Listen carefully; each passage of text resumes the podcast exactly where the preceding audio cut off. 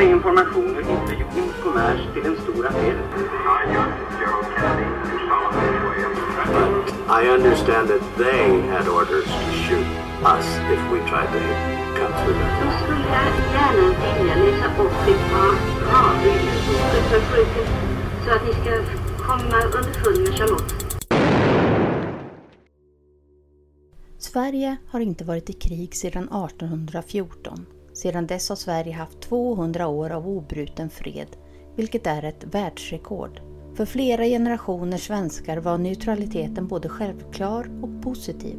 Landsfadern Per Albin Hansson lotsades av statsminister landet genom andra världskriget och för många som upplevt krigsåren blev neutraliteten liktydlig med fred. Men det var en fred som inte varit gratis. Att undvika krig och ha en balanserad neutralitetspolitik har inte alltid varit lätt. Särskilt inte under 1900-talets världsomfattande ideologiska kraftmätningar, främst andra världskriget och kalla kriget. Olof Palme inledde sitt första majtal 1968. Den svenska neutralitetspolitiken bestämmer vi själva. Dess innebörd är alliansfrihet i fred syftande till neutralitet i krig. Därför ansluter vi oss inte till militära allianser, fogar inte in oss i något stormaktsblock. Men frågan är, hur är det egentligen med den svenska neutraliteten idag?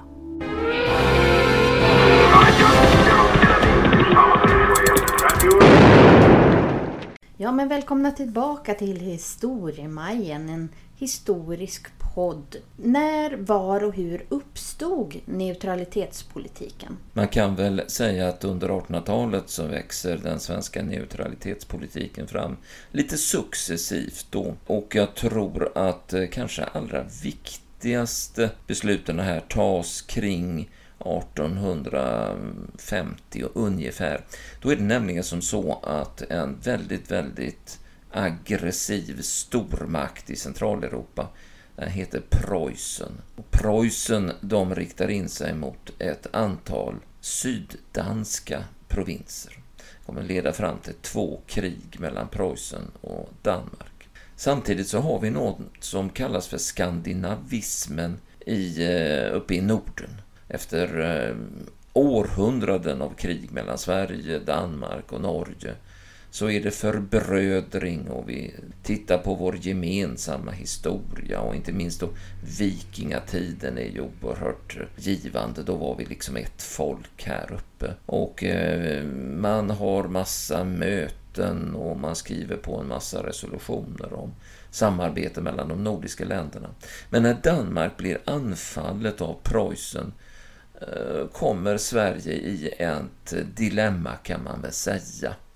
Därför att eh, det finns två alternativ. Det ena är att aktivt gå in och stödja Danmark som ett resultat av den här skandinavistiska politiken. Och här fanns ju då naturligtvis en oerhört stor risk att kriget skulle sprida sig även till Sverige. För även Sverige kunde vara mycket intressant för preussiskt vidkommande.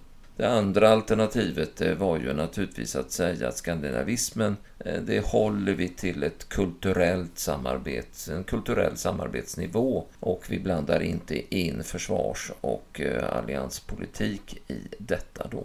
Och i Sverige så var det här omstritt. Det var många i eh, svenska riksdagen som ville att Sverige verkligen aktivt skulle gå in och stödja Danmark. Men dåvarande riksledningen, kungen och regeringen, de beslutar sig för att välja alternativ 2, Man håller sig neutralt i den här dansk-preussiska konflikten. Och här tror jag är på något vis upprinnelsen till en svensk neutralitetspolitik så som den kommer att utforma sig i framtiden. Vad var bra eller vad var negativt med att ha en neutralitetspolitik för Sverige?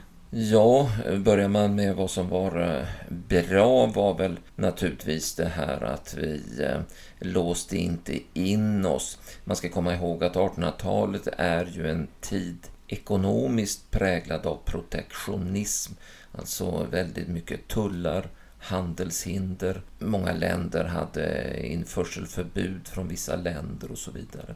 Sverige var då, precis som idag, väldigt beroende av sin export och Preussen var en väldigt stor marknad då. Så i ett ekonomiskt perspektiv så var naturligtvis Sveriges öppna relationer till de stora maktcentren i Preussen, Frankrike, Storbritannien, Ryssland av väsentlig betydelse då. Sen är det klart att ur ett maktpolitiskt perspektiv så har ju naturligtvis Sverige spelat ut sin roll som stormakt och det var naturligtvis problemet, psykologiskt problem tror jag för oerhört många människor på 1800-talet att Sverige hade vare sig makt, vilja eller förmåga egentligen att äh, agera på det storpolitiska spelbrädet vid den här tiden. Finns då neutralitetspolitiken kvar idag? Ja, vi har väl sakta men säkert eh, utformat ett förhållningssätt till det här. Man brukar ju tala om att man är alliansfri i fred och neutral i krig då. Och eh, det har inte varit så många väpnade konflikter, tack och lov, under de senaste, ja, sedan andra världskriget i vår närhet här. att eh, behöva ta ställning till då.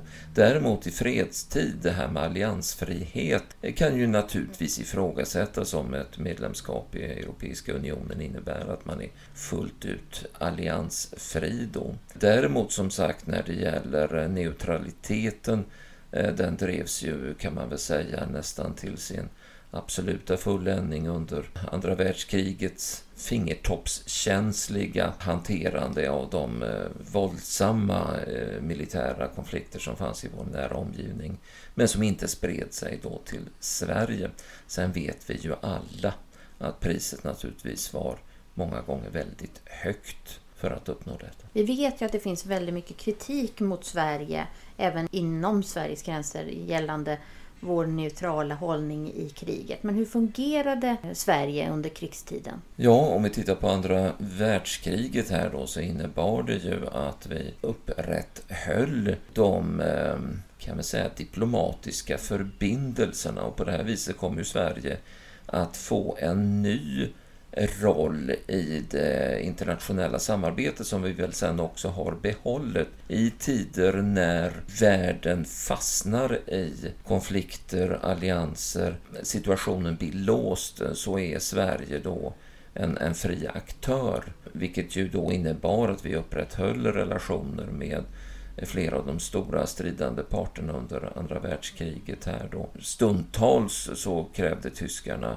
ett visst mått av eftergift, vilket innebar till exempel att handeln med Storbritannien till stora delar fick läggas på is eller den fick ske väldigt i det fördolda. Medan vi naturligtvis mot slutet av kriget eh, började att eh, markera vår självständighet i förhållande till Tyskland lite mer tydligt då. Men samtidigt så lät vi också tyska trupper transportera sig från Norge till Finland. En sån här helt underbar eh, svensk friskrivning då att eh, på pappret var det ju inte tyska trupper, det var unga tyska män på semester som reste ifrån en eh, militärtjänstgöring i Norge till en annan eh, militärtjänstgöring i Finland. Men under resan genom Sverige då så var de ju formellt då, de, de var på semester eller permission som det heter i det militära. Därför kallar man det ju för permittenttrafiken då. Det här är ju, vi kallar det för midsommarkrisen 1941. Ännu vet vi väl inte riktigt alla turer i det här. Det har ju varit eh, mycket material som har varit hemligstämplat då. Men vi vet ju att den svenska regeringen ställdes inför en mycket, mycket hård press ifrån tyskt håll att eh, man skulle få resa genom Sverige.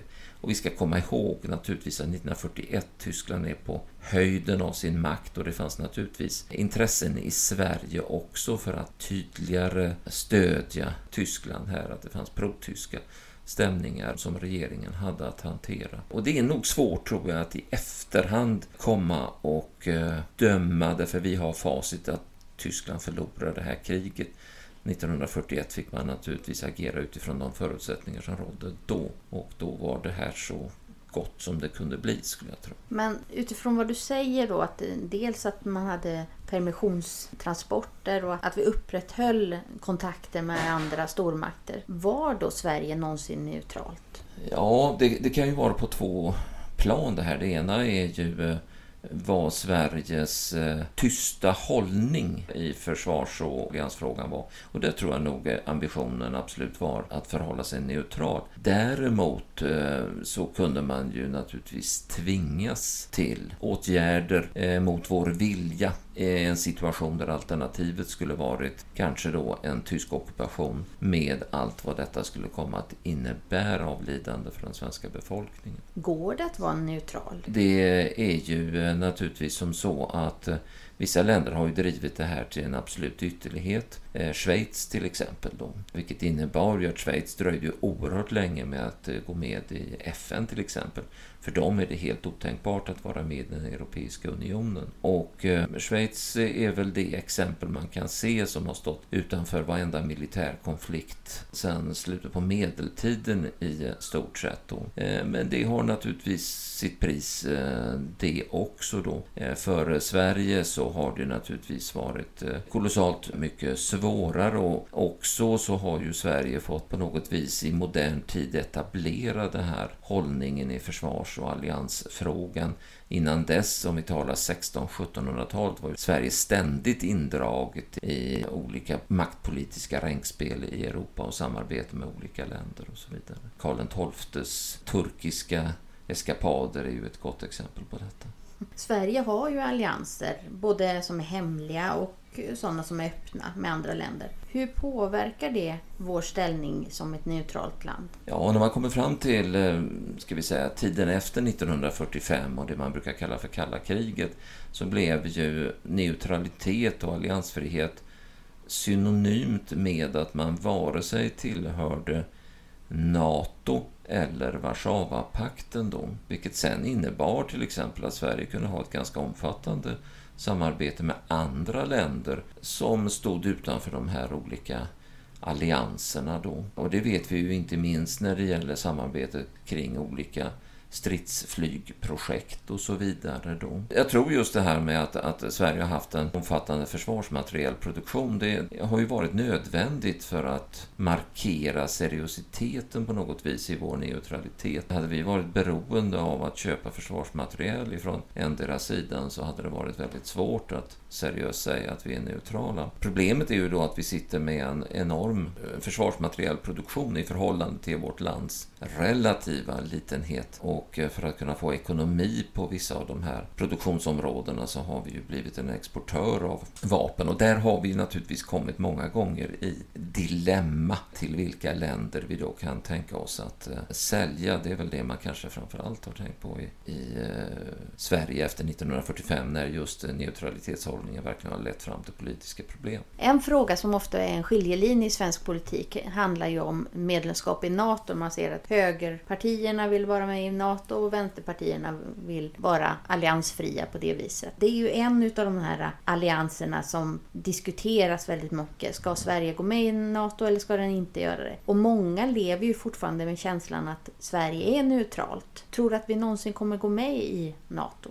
Ja, det är, det är en fråga som har aktualiserats kan man väl säga vid olika tider då. Medlemskapet i NATO, det har inte varit så där oerhört enkelt att säga att det alltid har varit den politiska högersidan som har varit för eh, anslutning till NATO. Eh, en stort problem vi har här är ju till exempel vår försvarsmaterielindustri. Då. Eh, går vi med i NATO så innebär det ju att vi förpliktigar oss att använda eh, NATO-producerat material, eh, vilket innebär att vi skulle förmodligen behövas en ganska så lång övergångstid. Det är klart att eh, skulle Sverige gå med i NATO så skulle möjligtvis vår försvarsindustri kunna komma in på NATOs gigantiska marknad. Där är vi ju inte idag. Men det är klart att det här är processer som, som är komplicerade då. Det är väldigt lätt annars att tänka sig att vi går med eller vi inte går med ungefär som i någon slags förening men att eh, här är det ju många andra komplicerade turer i det hela då. Sen är ju situationen idag väldigt annorlunda jämfört med vad den var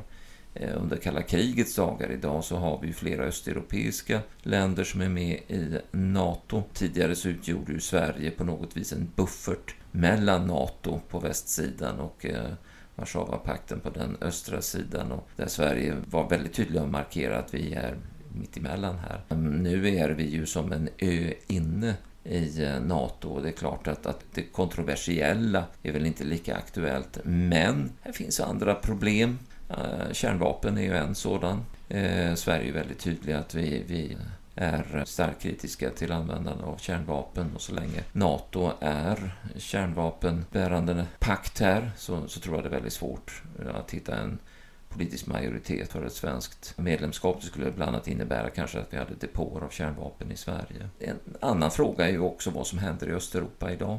Vi ser till exempel att eh, NATO-nationen Polen utnyttjar lite grann sin NATO-ställning här till att driva en ganska aggressiv linje mot eh, Belarus här. Och det här är ett nytt maktpolitiskt spelfält kan man väl säga som kräver tid för Sverige att sätta sig in i. Men vi har ju ofta drivit det här med mästerlighet så att jag eh, har väl tro och förhoppningar om att vi gör det även i framtiden. Då skulle jag gärna vilja I understand that they had orders to shoot us if we tried to hit, come through that wall.